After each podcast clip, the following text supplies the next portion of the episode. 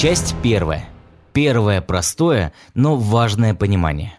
Богатые люди в любой стране живут прекрасно. Бедные люди в любой стране живут плохо. Они даже не живут, а выживают. То, что с ними происходит, нельзя назвать жизнью.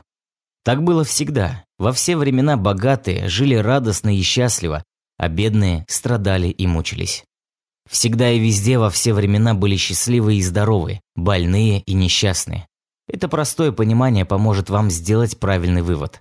Неважно, в какой стране вы родились и в какое время вы живете, только от вас зависит, кем вы станете и как проживете эту жизнь.